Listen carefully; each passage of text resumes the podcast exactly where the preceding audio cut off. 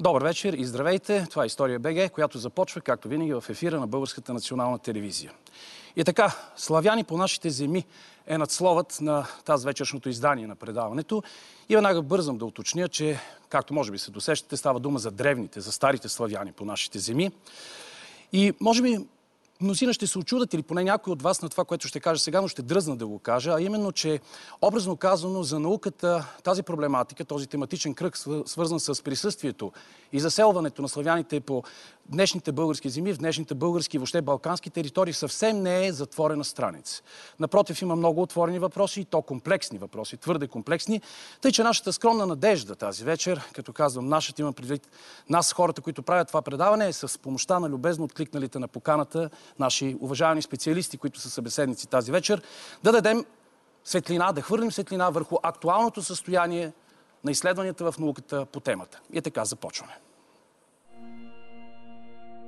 Славяните, поради своето най-ранно местоживеене, най-общо казано на изток от германците и далече на север от Дунав, са попадали в писмените извори сравнително късно, едва към средата на първото хилядолетие на новата ера. И те, както повечето народи от онова време, са обект на два типа текстове. Първите са по-близо до легендата, което модерната наука проявява колебания, когато трябва да го приеме и използва. Втората група текстове са безспорно по-многобройни, в повечето случаи техните автори са по-обстоятелствени и без никакво съмнение много по-важни. Една голяма част от славяните, тези, които се озовават на юг от Карпатите, след като природните причини и обществено-икономическите обстоятелства ги тласнали към великото славянско преселение, имала възможност, бих казал, историческия шанс да попадне не в случайни текстове, а в съчинения, хроники и истории, част от една историография, която рефлектират и идеологията, и политиката на една империя – Византия. Една от целите на която е да формулира, да изгради образа на врага, партньора, съседа, за да се справи с него или да съжителства, ако бъде принудена. За щастие, други научни дисциплини, които изучават друг първичен материал и използват други изследователски средства, се опитват да дадат отговори на въпроси, с които писмените исторически извори не са в състояние да се справят. На първо място това е археологията. Така на пръв поглед познанията ни за славянството значително нарастват. Но това се оказва извънредно хлъзгава и обширна материя, на която, за съжаление, липсва категоричният изказ на писмените извори. Материя, която е била и продължава да бъде обект на ожесточени спорове, нерядко украсени национално. В същото време това е материя, която надхвърля пределите на една национална история. И тъй представям ви партньорите в дискусията тази вечер. Доктор Катя Меламет. Здравейте. Здравейте, благодаря ви, че сте тук. Главен асистент доктор Явор Митов. Прехвърли ми се погледа през листа. От Софийския университет Свети Климент Охридски. Благодаря ви, господин доктор, че сте тук. Благодаря. И сега а, доктор Чавдар Кирилов, пак от Софийския университет и по-точно от катедра археология. Благодаря на вас. Добър вечер. Добър вечер. Ние не се уморяваме да повтаряме, аз и колегата Георги Ангелов и още всички ние от предаването всеки път, че много ни радва вашата активност в социалните мрежи. Призваваме отново да бъдете такива, такова да бъде вашето поведение там. Споделяйте вашите въпроси, вашите също така мнения, позиции, коментари, може би дори хипотези, които вие смятате, че могат да почиват и на научна основа. И тази вечер имаме награда. Това е книгата «Етнокултурни процеси в българското общество», по данни от езическите некрополи седми-девети век, която ни е любезно предоставена от самата авторка и наша събеседничка, за голяма наша радост тази вечер, доктор Катя Меламет. И така, бъдете активни в мрежите. Ако не успеете да ни гледате в ефира на Българската национална телевизия или пък да посетите страницата ни във Фейсбук, имате и тази възможност. Отново го припомняме, както го правим а, регулярно, а именно да ни слушате в подкаста ни, който ще откриете като интегрална част от Cloud, SoundCloud канала на Българската национална телевизия. Тази вечер имаме и публика, което е радостно и за мен, предполагам и за цялата аудитория пред екраните, защото се надяваме да получим интересни въпроси и от учениците от седемдесет и трето средно училище Владислав Граматик. Благодаря ви, че са тук. Аплодисментите този път са всъщност за вас и за вашите преподаватели, които ви придружават. Бъдете, моля ви, наистина активни. След малко аз ще ви дам възможност в хода на разговора да поговорим. И така, нека да започнем с едно въведение, което, разбира се, ще ни отправи към онова, кои са славяните при своето обособяване като група, ако правилно мога така да кажа, в индоевропейското и езиково и етническо семейство, или семейство, най-вече лингвистично, най-ранни сведения, прародина и първите имена към Плиний Стари, или трябва да се насочим към Тацит? Доктор Меламет, може би вие? А, славяните са индоевропейски народ. А...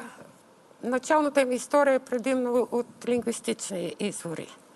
Няма, няма археология все още установена, а няма и писмени извори, разбира се.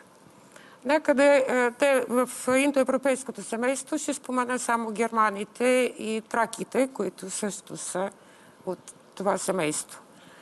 А около две хиляди години преди новата ера те започват своето разделение, имам предвид индоевропейското семейство, и около прехода на новата ера вече са известни няколко клона от ранните славяни. Западен, източен и южен. Българите, българските славяни спадат към южния клон. Към южния клон. Да. А, доктор Митов, сега към вас и след това и към доктор Кирилов, разбира се. А, Венети ли е първото за свидетелство в историята в първи век след Христа? Наименование правилно ли си спомням? Да, точно така. Първите извори, които а, споменават славяните, ги споменават под името Венети, към което някои следователи проявяват а, съмнение. А, въпреки това, те ги локализират а, по река Висла на север, вероятно чак до Балтийско море, където се търси тяхната някъде прародина. Но наистина това, което казахте, е вярно, че много късно те влизат в историческите извори, когато имаме по-точни данни. А първите споменавания по-скоро представляват нещо екзотично, т.е. екзотично дирене на античните автори на отделни далечни народи. Да, мисля, и Птолемей спада сред тези, точно които споменах. Точно така, Клавдий, Птолемей, Тацит и други. И Плиний Стари, мисля. Плиний Стари също. Доктор Кирилов. Аз малко ще модифицирам нещата. А, всъщност, връзката между венетите на Тацит mm-hmm. и а, склавините и антите а, ни я дава Йорданес в шести век. А, реално погледнато на Йорданес стъпва нашата представа, евентуално за това прастаро славянство. А, тази представа, разбира се, базира и на едни устойчиви още от времето на а, просвещението идеи, хердерови и не само хердерови, за това, че имаме народи, прастари народи, които са, така да се каже, обособени вътре в себе си, ясно разграничени навън спрямо останалите, извечни, един вид, извън временно-пространствения континуум, обитаващи ги, обитаващи го непрестанно. А, Ние, всъщност, първите сведения за славяни, които имаме, датират от средата на шести век и се отнасят към десетилетията преди това. И в двата случая става въпрос за източно римски автори Прокопий и Йорданес. Прокопий е по-трезв. Прокопий просто дава една картина, която в този момент е на север от Дунав. Неговото писание е пълно с разни топоси, отправки и така нататък към Фукидид, но Uh, Йорданес е този, който се опитва да намести uh, склавините и антите, uh-huh. които са съвременни на него явления, да ги намести в една по-древна традиция, възхождаща към Геродот, Фукидид, Тацит. А дори Геродот, да, да. И защото това е една характерна особеност на античната историография, да реконструираме непрекъснато едни и същи явления, повтарящо се непрестанно във времето. И де-факто връзката между Склавини и Анти от една страна и венетите на Тацит я дължим на Йорданес. И това, заедно с представата за извечността на народите, до голяма степен оказала и мечешка услуга на по-сетнешните изследвания. Тоест, изобщо идеята за това, че един народ има прародина. Непременно, че той има прародина, че той тръгва точно от някъде и се разселва. Разбрах и тогава, все пак, кои са тези загадъчни венети на Тацит? Могат ли да бъдат идентифицирани, кои са те? Разбрахме за наместването на Йорданес, за което говорим. Това е една съвсем друга, много сложна проблематика, кои точно са венетите на Тацит. Има сериозна дискусия по въпроса. Тя, разбира се, е до голяма степен обвързана и с евентуално потенциално славянската им по-сетне битност. Аз не мисля, че трябва по някакъв начин да дискутираме проблема с венетите непременно в рамките на славянската проблематика. Да, но ето това, което казахте вече е просвещенско по някакъв начин, в най-добрия смисъл на думата, не като да. Референции към историческото просвещение, а... защото не всеки го знае, това, което казвате. Да, според мен, когато търсим а, началото на славянството, е добре да се концентрираме върху това, което Uh, имаме като информация реална, а не, а не мистична. И вие казвате шести век, Йорданес да, Прокопий. Да, де-факто, първа половина на шести век. Ами ето, точно по този начин сега ние ще чуем наистина не кого да е, ами самия Прокопий Кесарийски, защото когато става дума за тези явления, събития, процеси, той е незаменим свидетел. Няма как, нека да чуем. През четвъртата година от царуването си Юстиниан назначил Хелвудий за стратег на Тракия и го поставил на стража при река Истър и му заповядал да пази, защото тамошните варвари да не могат занапред да преминават реката, тъй като вече много пъти хуни, анти и славяни я били преминавали и нанасяли непоправими пакости на ромеите. И Хелвудий станал толкова страшен, че в течение на трите години, които прекарал на тази длъжност, не само никой не смогвал да премине Истъра срещу ромеите, но напротив, ромеите минавали често заедно с Хелвудий на отсрещния бряг. Избивали и заробвали тамошните варвари. Три години по-късно Хелвудий, както обикновенно, преминал реката с малобройна войска, но славяните го посрещнали с цялата си мощ. Завързало се ожесточено сражение, паднали мнозина от ромеите и самият пълководец Хелвудий. След това варварите могли да преминават реката винаги, когато пожелаяли, и ромейските владения станали лесно достъпни за нападение. Откакто Юстиниан завзе властта над ромеите, хуните, славините и антите почти всяка година нападаха илирийците и цяла Тракия, дори от Юнийския залив до предградията на византийците, които области влиза Гърция и земята на херсонесците, като причиняваха непоправими злини на тамошните жители. При всяко нападение, мисля, повече от по двеста хиляди ромеи са бивали избивани и заробвани, тъй, щото тази земя навсякъде заприлича наистина на скитска пустиня. Да, това беше Прокопий Кесарийски, един много прочут фрагмент, разбира се, ключов за опитите за реконструиране на този период от идването на славянски групи, големи на Балканите, но доктор Меламет, можем ли... Каква е критичната позиция към всички въпроси на съвременната наука към този извор, към Прокопий Кесарийски? Макар вече да чухме, доктор Кирилов каза, той е трес, но каква е критичната днешна оценка? Аз няма да се спра на Прокопий Кесарийски сега, аз си припомня Йорданес, който пише, че от Дунавските земи били населени с многолюдно славянско племе, което се деляло на много племена и родове, които меняли имената си според рода или местността. А, това е много интересен за мен извор, винаги ми е правил впечатление. А, почти не се съмнявам, че наистина има голяма славянска колонизация в тези земи. Ще спомена след малко да, да. и един пример.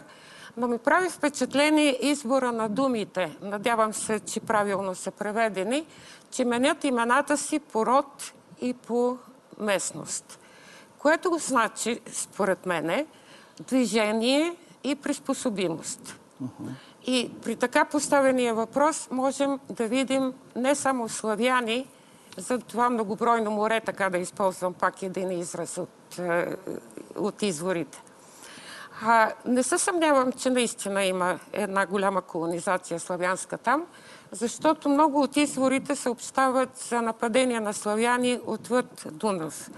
Така, току-що чухме и Прокопий същото ни разказа. Да. А, освен това, е, за разлика от е, паметниците в България, за които стана дума, в Румъния, в района на Карпатите, се намира най-големия за сега известен славянски некропол в Сарата Монтеоро, област Бъзлово. А, там са разкопани до сега хиляда петстотин трийсет и шест, ако трябва да сме точни, а, гробни ями и а, обредни ями, пълни с пепел. Погребалният обред е а, а, кремация в урна, или за урните също може да стане въпрос по-нататък, или в а, купчина в дъното на гроба. И а, много, много беден инвентар, защото това е характерно поначало за славянските некрополи и доколкото са познати в България. Така че а, очевидно има славянска колонизация там.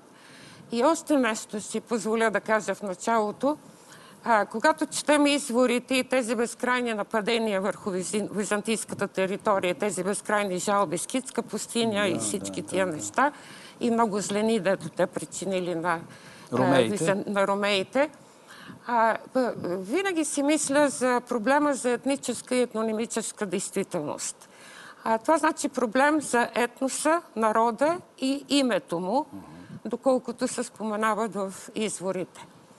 А, този проблем е формулиран от професор Александър Фол по отношение на тракийската древност, но по време на великото преселение на народите, когато имаме такава една огромна маса от племена, на които ту знаеме, ту не знаеме имената, той мисля, че много добре се вписва. Този проблем има три точки. Първо, многобройност на неидентифицирани или неназовани безкнижни племена. Mm-hmm, mm-hmm. Второ, наличие на племе или племенно обединение, което се вписва или води война, за да се бъде забелязано. И трето, описание на обстановката от чужди, най-често враждебно настроени автори. Така че, когато мислим за тези нападения и тези ужасни жалби, няма да споменаваме подробности сега, че много често ги наричат скити, да. Наричат ги гети и всякак, по всякакъв друг начин. Така че, е, по-добре да не се опитваме да гадаем какво се крие точно зад е, тези имена. Това, което трябва да си представим, е наистина многобройност от племена. И то точно отвъд в трансистрийските територии, т.е. отвъд Дунава, на територията отвъд на днешна Румъния. Какво да кажем тогава за прочутия учен Флорин, Флорин Курта ли беше той? Флорин Курта. Е, няма да се занимаваме сега съвсем с него. Съвсем накратко, кажете, има хора, да, които може би не се сещат. Но е, от е, гледна точка на този проблем, който споменах, етническа и етнонимическа действителност, това дава възможност за прочети, не един, много прочети на изворите, и персонална интерпретация. Понякога с много добра и стабилна аргументация. Благодаря ви. Доцен, извинете, доктор Дано, главен асистент Митов. И вашата позиция за това преселение по-на юг от Карпатите, преминаването на Дунава? Да, значи това е един процес, който е станал в определен период. Ние не е добре засвидетелства много в изворите, но несъмнено чисто исторически трябва да си го обясним поради ред причини. Една от причините, вероятно, е свръхпопулация сред местното население, което трябва да търси нови земи. Разбира се, в изследванията може да прочетем и други причини, каквито са и типичното земеделие, което също изисква усвояване на нови площи. Но на мен така ми се иска да видя като един голям фактор, който със сигурност ги е привличал, а това са именно богатствата на Римската империя, на източната Римска империя, която ние наричаме, нали, с техническия да, термин да. Византия. А, това е наистина а, една богата така държавна структура, която привлича славяните на юг и както ги виждаме в изворите, те достигат а, до а, Дунава, не случайно до река Дунав, тъй като това е Дунавският лимес, границата с а, империята. Дунав е голяма река, но за славяните не е проблем да я прехвърлят и тук, както споменахме също, а, има значение как а, извършват своите нападения. Понякога те са на по-малки групи, но понякога се организират и в по-големи военноплеменни съюзи.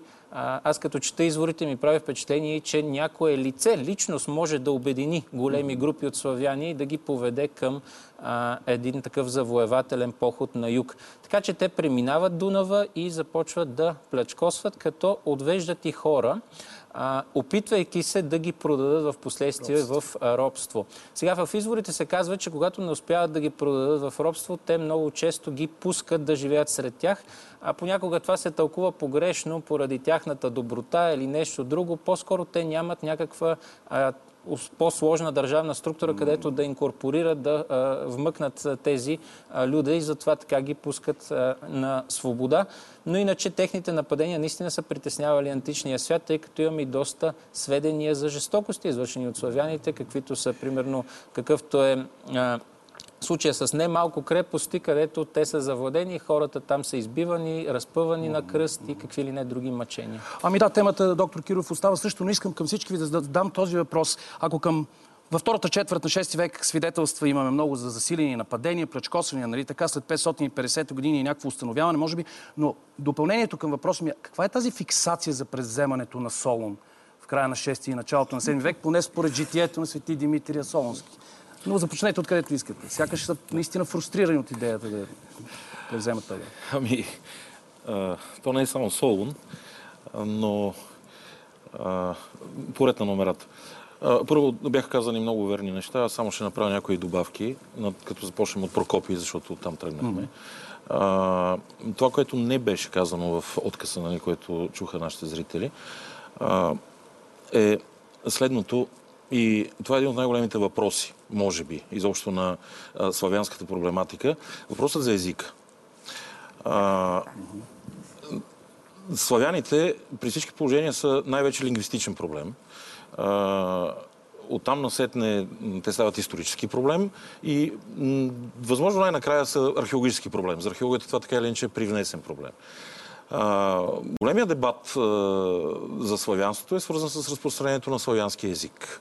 На едни огромни територии от един момент насетне, правени са опити за реконструкция на този език. А, в общи линии в момента, в смисъл този праславянски, общославянски, да, да, камънславик и така нататък и така нататък език, а, към момента в общи линии лингвистиката не може със сигурност да прехвърли, да кажем, надолу във времето един осми век. Тоест не може да реконструира непременно езика преди осми век. След Христа. осми век след Христа, да, да, да, за това говоря. Това е целият проблем. Тоест ние нямаме ясни езикови свидетелства от времето точно на, на, на тези славянски нападения, разселвания и така нататък и така нататък. Но а, Прокопий в същия този извор, който беше цитиран тук, той казва, че а, а, склавините и антите, нали, те са практически едно и също нещо, а, но и че те говорят един и същ език. Ето това е много важно.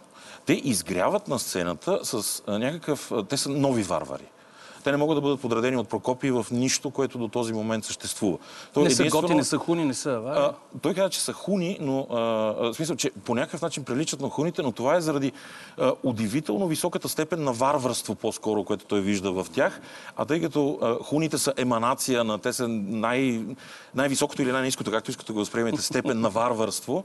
От тази гледна точка славяните едва ли не по някакъв начин са сродни на хуните, независимо, че това, което ни разказва Амиан за хуните и това, което ни разказва Прокопий за бита и културата на славяните, са два различни да, свята. Да. Но той ги вижда като хуни, защото са прекалено варварски. И въпреки всичко той вкарва един много ясен разграничителен елемент там, който те говорят език, който е характерен за тях и не е характерен за останалите.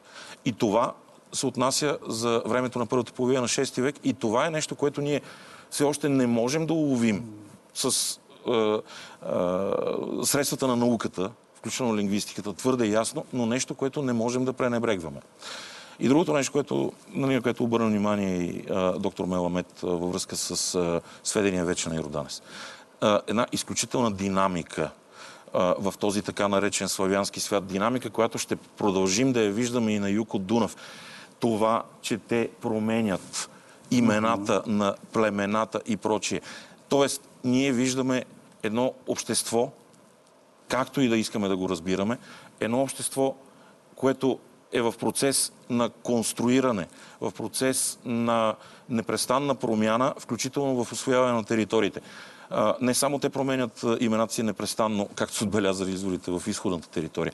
Ние го виждаме това после и тук. Uh-huh. Ние виждаме а, да изгряват а, славянски общности, които са наречени по имената на антични реки, да, антични да, местности, да. Стримон, примерно, стримони, смолени да. И тем подобни неща. Тоест, ние виждаме една непрестанна динамика.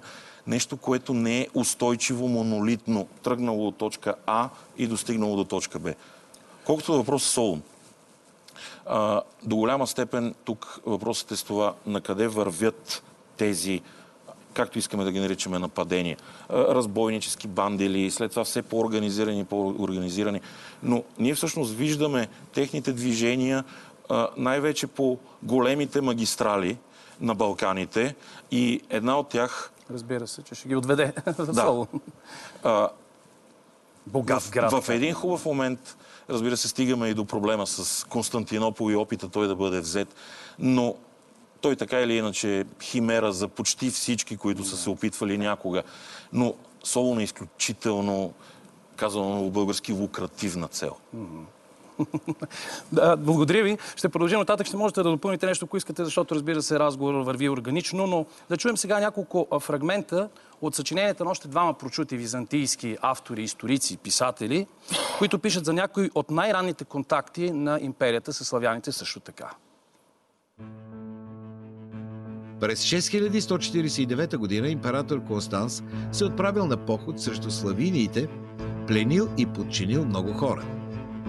Абдерахман, синът на Халет, се отправил на поход срещу Румания и презимувал в нея и опустошил много области.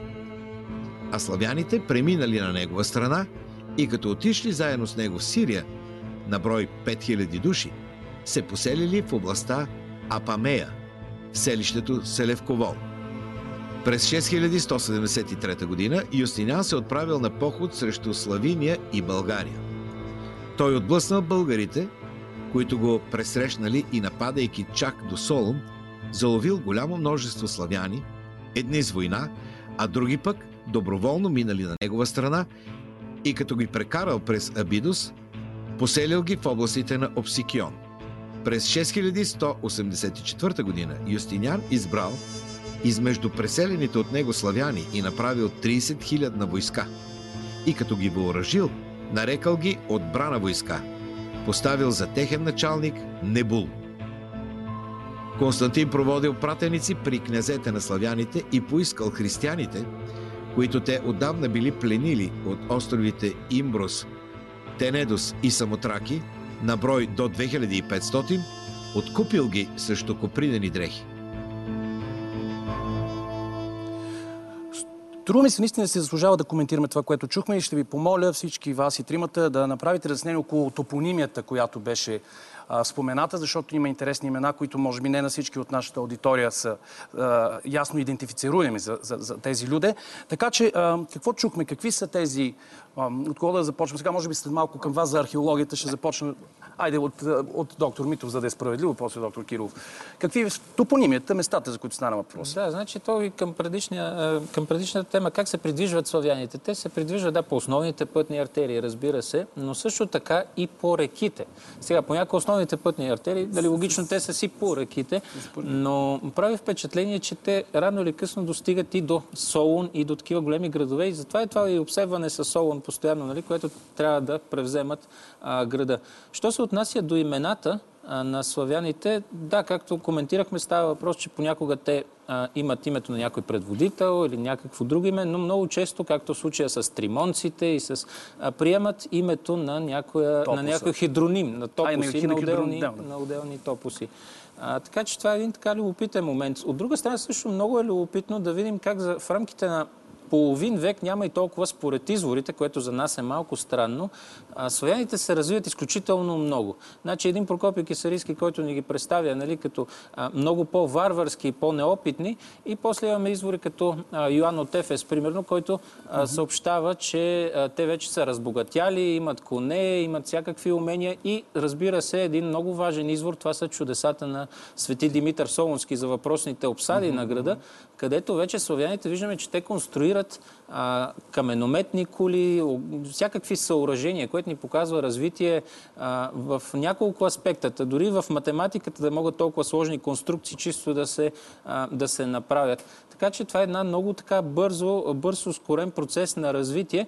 И тук си вече задаваме въпроса дали това е така с всичките славяни или по-скоро става въпрос за тези славяни, които живеят до, до градските центрове, които имат по-достъп mm-hmm. до а, римската култура, която е античната култура, и оттам могат съответно да взаимстват по-бързо. Що се отнася до техните поселения, а, ние бихме очаквали те да се заселват по-далече от империята, край Дунавския лимес. Първите поселения са много по-дълбоко в дълбочина в империята, тъй като славяните търсят място за поселване, а не по-скоро те не формират някакъв сложен държавен апарат, който вече да търси да, да. начин за отбрана, да се, съответно да се разположи зад Стара планина или някакви други местности. И затова едни от първите поселения виждаме, че те проникват дълбоко на юг. Чак достигат до Пелопонес, където имаме племената на езерците, на милинги и съответно и много други племена в Тесалия и по други места. Да, ще оставя археологията за накрая с ваше позволение. Доктор Кирилов, и от вас, но бих продължил именно с това нахлуване, както добре знаем, чак до Пелопонес. На планината Пелион има славянска топонимия. В Тесалия на не малко места за Епир, да не говоря за Горохория и така нататък. А, разселването и вече осядането, защото за да се появи тази топонимия, явно тези хора там се и заселват. Или не съм прав? А, да, сега, тук имаме големия проблем. А, съвсем накратко. А, с хронологията. Защото а, факт е, извадени са. Нали, още Фасмер и Микошич и така нататък, те вадят а, тези славянски топоними, а, наистина правят впечатление, включително в Пелопонес, дълбоко него и в Гърция, но е много трудно да ги датираме кога точно се появяват те. Тоест не е казано, че те трябва непременно да отразяват това най-рано славянско заселване. А, възможно е част от тях да са свързани с това нещо, но е напълно възможно да имаме наслояване по-сетнично. Включително и заради върху... експанзията на българската държава в един момент. Включително заради всякакви видове експанзии, трансформации да. и така нататък и така нататък. А, това е едното, но аз искам да обърна внимание на а, някои други аспекти от а, а, пасажа, който чухме. А, и по-специално нали, тези действия на Юстиниан втори. А, Изключително е важно кога става всичко това. Кога империята посяга буквално а, с меч и убеждение към тези склавини в Западните Балкани и в Южните Балкани най-вече. И включително се отдава на а, едни местения на население, а, преместване на групи хора чак дълбоко в Мала Азия и прочее. А коя тая е да. България? Коя тая е България?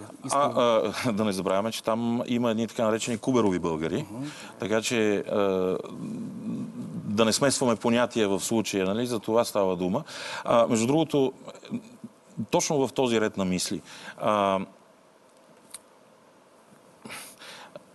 имаме една политика на а, Византия в шести век, на Източен Рим в шести век към така речените склавини, въобще към така реченото славянство на Долен Дунав, което е двояк. Те някъде в средата на шести век прибират под крилото си антите и буквално до края на съществуването на нещото наречено анти, то е съюзно на, на, на ромеите. Но към склавините те имат една брутална политика, каквато рядко виждаме към каквато и да било друга варварска общност. С тях не се изключват съюзи, към тях се осъществява единствено и само агресия. С терористи не се преговаря. Съжалявам за шегата. Това до голяма степен е свързано с а, пореден опит на Рим да осъществява пряк контрол на земите на север от Дунав. Нещо, което периодично те опитват. Втори век, четвърти век, Константин Велики, Валент и така нататък и така нататък. Отново в шести век тази, тези опити те са свързани с това нещо. Но при всички положения, ние в... въпреки, че имаме данни за славянски грабежи, нападения и така нататък, шести век Византия прави всичко възможно да се защитава възможно най-добре и на всичкото отгоре изнася така наречената война навън, извън своята територия. Тя се опитва да смачка онова, което отсреща, буквално. Ние виждаме разказите на Теофилакт Симоката в края на шести век са разкази, разкази за анихилация. Буквално за анихилация. Те видят ли славянска общност, се опитват Анихи... да избиват до крак. Да, а, с а, техните предводители опитват се да правят всичко възможно да не позволяват формирането на някакви а, елити, съюзи и тем подобни неща. Сега, тази политика малко или много е... А, можем да я наречем отчасти успешна, но каквото и да е, нейното, каквото и да е било нейното бъдеще, всичко рухва в един момент в първата половина на седми век заради неща, които се случват на хиляди километри оттам. Да. Войните на Иракли с Персия, това нечовешко усилие на, на, на Рим а, да спечели тези гигантски а, войни и да види след това, буквално в рамките на десетилетие, как всичко рухва от арабите. Изведнъж източен Рим се оказва лишен от огромна част от своите територии, от огромна част а, от, на икономическите си ресурси, огромна част от население, демографски чисто, изпада от властта на Константинопол. И точно тук, за съжаление, пада пелената на историческите извори. Yeah. Тук Теофилакт Симоката оставя писалката, за да може в следващите сто и петдесет години никой да не ни каже нищо по въпроса какво става на Балканите. Но археологията, може би... да, довършете, моля, мисълта си, за да стигнем до доктор Меламет. Да, и, и се получава точно така, че ние от този момент насетне, в момента, в който империята очевадно се оказва без някакви а, съпротивителни способности, изворите спират да ни говорят. И от тук нататък ние вече сме в състояние единствено и само да използваме други неща, за да опитваме да реконструираме някакъв разказ. Ето на, инструментариума на археолозите тук. Заповядайте, доктор Меламет. Аз ще отбележа, че има учени, на които вярвам и които казват, че археологическите материали сами по себе си са неми. Така че ние можем да намерим някакви неща, да ги опишем като археолог, като археолози, но за да ги интерпретираме и за да ги свържем с някаква народност или с някаква култура, не можем без история. А ще се върна обаче на археологията. За съжаление, славянския въпрос у нас е твърде много натоварен не само с средновековни е, мисли. Има далеч по-модерни е, тежести отгоре. Така че, ако трябва да направим една много бърза ретроспекция, българската археология в територията на България започва общо взето в североизточна България, където има блестящи паметници от българската култура и от началото на Дунавска България, на Спарухова България. А славяните още не са се появили археологически или поне още не ги познаваме. Става дума за България само. След това, в хиляда деветстотин и петдесета година, след хиляда деветстотин четиридесет и четвърта година, се случва първата научна конференция на Археологически институт под егидата на другаря Вълко Червенков. Когато се поставят задачите, прави се отчет на постигнатото и се поставят задачите, и една от задачите е да се намерят славяни. А... Започват археологически открития и наистина се намират. Но все още много често няма ясна стратиграфия, няма ясна съпоставимост с други обекти, така че много от тези материали с цялото ми уважение не могат да бъдат използвани. През хиляда деветстотин седемдесет и шеста година излиза книгата «Славянски и прабългарски некрополи в българските земи», Славян, «Славяни и прабългари по данни от некрополите в българските земи» на Живка Бажарова, една изключително активна археоложка, която също публикува всичко, което е намерила. Тя публикува и две славянски селища, както и да е хиляда деветстотин седемдесет и шеста година. А, за съжаление, по него време съществува убеждението, че двообредните некрополи в североизточна България са едновременно с кремация и инхумация, трупополагане и трупоизгаряне. И така те се разделят между славяни и българи, защото се знае, че славяните се кремират, а българите се трупополагат. И дълго време това мнение е меродавно. За последните години, разбира се, нещата си дойдоха на място. А, така или иначе, тя публикува два некропола, които безспорно са славянски, в Гарван и Попина. А, важно е да се отбележи, че с трупоизгаряне и много характерни урни, керамични съдове, които не могат да бъдат сравнени с никаква друга керамика от него период. Ето, може да ги видите. Те са много, много различни от всичко, което имаме като археологически материал. Така че лесно да бъдат разпознати. Да.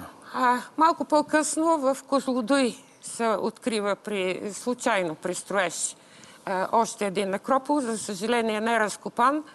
А, може би той би ни дал много отговори на въпроси, които за сега не можем да, да отговорим. А през хиляда деветстотин осемдесет и седма година излиза друга голяма книга, също посветена на етнически въпроси, на Димитър Димитров, прабългари по южното и, по северното и западното Черноморие. Точно така. Да. Той е също един изключително активен археолог, който разкопава голяма част от тия двуобредни некрополи в североизточна България. И двамата автори, независимо, че правят реверанс към времето, в което живеят, а, намекват, и то, ако човек че, внимателно чете текстовете и се опита да, да потърси е, какво е искал да каже автора, както научиха в училище, а, той ще открие, че да и двамата правят намеци, че нещо не е точно така. Че тези некрополи не са точно славянски и българи, български, и че има много-много черти, които ги отделят по-скоро към прабългарите, отколкото към славяните. А друг момент археологически, на който искам да се спра, е, че разбира се, в днешно време имаме много, много материали, макар че трябва да започнем от начало, за да бъдем по-ясни. А в днешно време се извършиха много разкопки и особено искам да спомена в Капитан Андреево обекта, който безспорно е славянски и който дава много ясни дати, uh-huh. което ни липсва всъщност, липсваше ни до сега. А в това селище едновременно се използва керамика на ръка, такава каквато видяхме, yeah. керамика на бавно колело с врязана украса и ранно византийски амфори, които са точно датирани в края на шести и особено в седми век. По този начин можем да датираме и тази ранна керамика. А, според мен всички останали белези на един народ, като е, е, местообиталища, селища, къш, е, жилища, е, тия характерни куполни пещи, каменни в тяхните къщи, е, погребален обред, могат да бъдат оспорвани. Да. Това, което не можем да успорим, е тяхната керамика. Така че е, бих казала, е, за да сме сигурни, че сме намерили славянско селище, трябва да имаме комбинация или славянски некропол, трябва да имаме комбинация трупоизгаряне, но в такава да, урна. Да, да. А, да, благодаря ви. А, всъщност, нека да отключим следващия дял от разговора. Ще ви помоля и тогава ще дам въпрос, за, въпроси да. на публиката, но беше много интересно вашето изложение, затова не исках по никакъв начин да го прекъсвам. Да чуем един разказ вече за начина на живот на славяните, особено за някои социално-политически и етнокултурни аспекти на техните общности. Тези народи, славяни и анти, не се управляват от един човек, но от старо време живеят демократично и затова винаги общо разглеждат полезните и трудни работи. Сходни са и останалите им обичаи.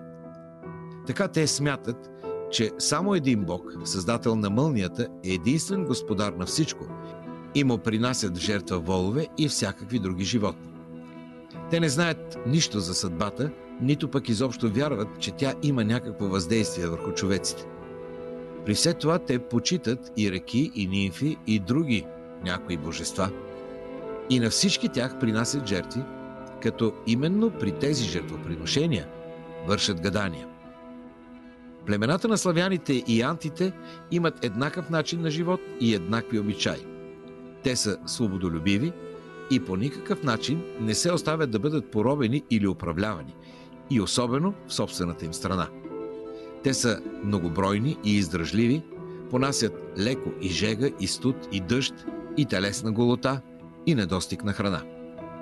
Не държат в робство своите пленници за неопределено време, както другите племена, но им определят един срок и оставят на тях да решат дали искат да се върнат у дома си срещу определен откуп или пък да останат там като свободни хора и приятели. Имат множество домашни животни и храни, наредени на кръстци, най-вече просо и жито. Жените им са целомъдрени повече, отколкото човешката природа допуска. Така, защото повечето от тях смятат смъртта на мъжете си за своя собствена смърт и се удушават доброволно, като не смятат за живот вдовството. Те живеят в гори, реки, блата и непребродими езера. Правят много изходи на своите жилища поради различните опасности, които обикновено ги сполетяват. Заравят на тайно място необходимите си вещи, не държат на открито нищо излишно и живеят като разбойници.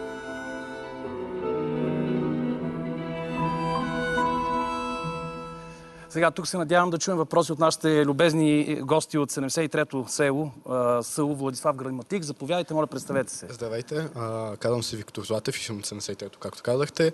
Ние засегнахме темата за местообитанието на славяните, но моят въпрос е свързан защо славяните не могат самостоятелно през ранното средновековие да създадат трайна и стабилна държава. Надявам се, че чухте. Защо не... Мога да повторя, нали, за да се ясно да, да се чуе. Защо не създават през цялото средновековие трайна и стабилна държава? Вие да. така формулирахте. За през средното... Да, моля, заповядайте, доктор Митов. Да, да, това е наистина така сложен въпрос, който трябва да се погледне от всеки един ъгъл, но като цялост, заради прекалената раздробеност, която ни посочват изворите на славянските, отделните славянски племена. Друго, което ни прави впечатление, е различни и номадски племена, но примерно в случая мога да визирам и авари, и прабългари. Те носят със себе си много добър организационен опит и това е следствие на техния бит, на техния начин на живот. А, не случайно, не си спомням кой беше казал, но а, идеята е, че ако едно такова номадско племе претърпи някакво по-генерално поражение, а, то загива, той изчезва от сцената, докато а, един уседнал народ, той може да претърпи поражение и да, да остане. Така че а, в тази връзка често номадски народи носят а, много по-голяма държавно-творческа сила и енергия и успяват да организират, а, разбира се, в случая и славяните. И това го виждаме на няколко пъти по-големите, а, дори славянски нашествия, нападения, обсади, те са организирани или от аварския хаганат, а пък в последствие известен ни е пример и случая, нали, с създаването на българското ханство на а, Долния Дунав. А, така че ако погледнете, нали, каква е организацията на а, славяните, да, ще видите според различните извори, нали, дали ще е княз, византийците го наричат а, а, Рекс или а, Ригес, нали, множествено число. А, но ако погледнете каква е държавната организация, чисто прабългарската, ще видите редица а, титли, длъжности, служби, които са кавхани, чиргубо или отделни а, позиции, които позволяват в последствие да се организират славяните. А, не ми се навлиза чисто в новата история, където са правени опити да се покаже, нали, че имало някаква такава държава, но в случая нямаме, наистина нямаме такава а, държава. Доктор Кирилов, после може би други въпроси. Да, да, аз ще коментирам, вземам повод от а, този въпрос и а, освен това той има отношение и към това, което чухме. А, като във футбола и в случая се брои крайния резултат. А, и това е един от феномените на а, този макропроцес в протекал в течение на столетия, който ние наричаме славянизация. А, факт е, ние нямаме сведения исторически за създаването на славянска държава. Те не оставят този политически отпечатък, който така наречените германи в същевременно в Западната Римска империя правят. Но а, това, което е важно в случая, е, че германизацията на Запада, макар и да има много ясни политически измерения, Uh, и да е оставила траен спомен, ако щете, в, uh, uh, дори като ужас в uh, uh, историята на и по-сетне на средновековието. Тя не оставя този културен отпечатък, който оставят онези хора или онези общности, които ние обичаме да наричаме славяни. Когато се вдига тази пелена, тамата на историческите извори, когато отново византийските автори хващат Писалът. своите писалки в началото на девети век, те живеят в един свят, който на хиляди километри около тях вече е славянизиран и те имат един коренно различен подход към него, включително с просветителски мисии, включително с езици и така нататък. Тоест всичко това. Тук е въпросът как се осъществява това нещо. Славяните, така наречените славяни, това, което ние наричаме славяни, те очевадно не проявяват никакъв интерес от това, за разлика от германите, да влизат в стъпките на римските имперски структури, да ги унаследяват. Тези, те ги дезинтегрират, буквално очевадно ги дезинтегрират. А, но в крайна сметка те предлагат един модел, и това е много важно според мен. А, ние трябва да го разберем това нещо, защото ние обикновено мислим в категорията mm-hmm. на етническото. Ние мислим за това, че едни хора отстояват себе си непрекъснато и така нататък в етнически категории. Забравяме социалния модел. Това свободолюбие, то до голяма степен е топос, но това са хора, които не само са способни да, да се интегрират, но те са способни и да интегрират. Никой, никога не ни е дал в цялата история на античността толкова ясен, толкова ясно заявление за това, че римлянин става варварин, както Теофилакт Симоката за онези покрай дунавски ромейски общности в края на шести век, които забравят кои са и стават славяни. Това е процес, който никога не трябва да забравяме и винаги трябва да отчитаме. Благодаря ви. Има ли в момента друг въпрос или да, да се обърна към а, доктор Меламет, после към доктор Митов отново бих искал? Материалната култура, вие вече започнахте да говорите за това какво находките или така наречените в наши дни предимно артефакти показват. Много няма да се задълбочаваме в тия неща. Каквото Само искам да, да кажа, че е, поначало е, в е, е, географията на България е много важен елемент, когато си разсъждаваме за колонизацията. В Северна България, заключена между Стара планина и Дунав, е вековният варварски път. Там е, има население, разбира се, но то е много разнородно, много разбъркано. И доколкото имаме славянски е, селища или данни, че славяни са живяли там, те живеят в е, е, римските е, е, селища. селища като федерати, във военните селища, заедно с много голямо разнообразие от други народи.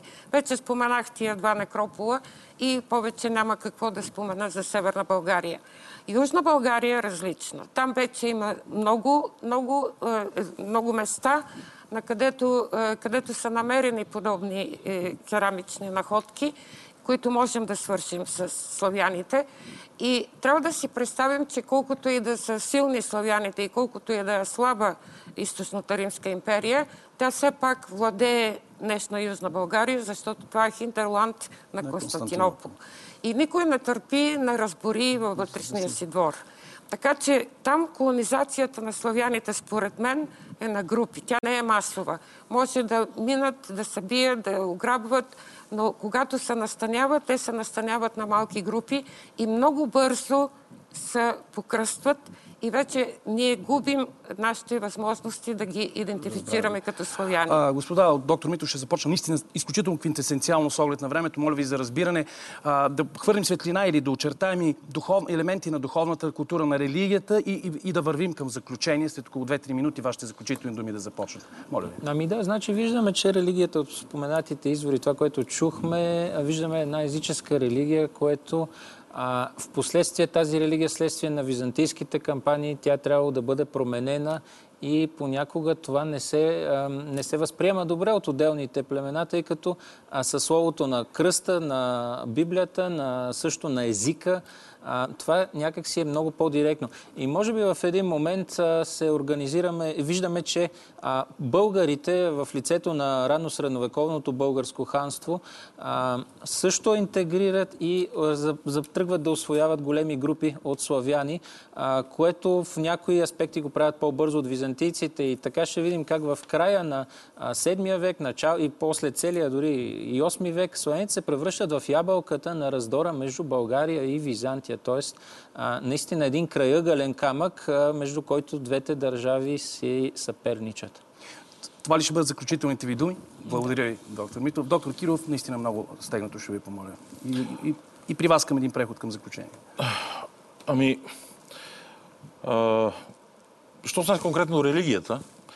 А, за нея имаме някакви плахи данни от шести век. Оттам нататък вече всичко е много по-късно, включително етнографски свидетелства.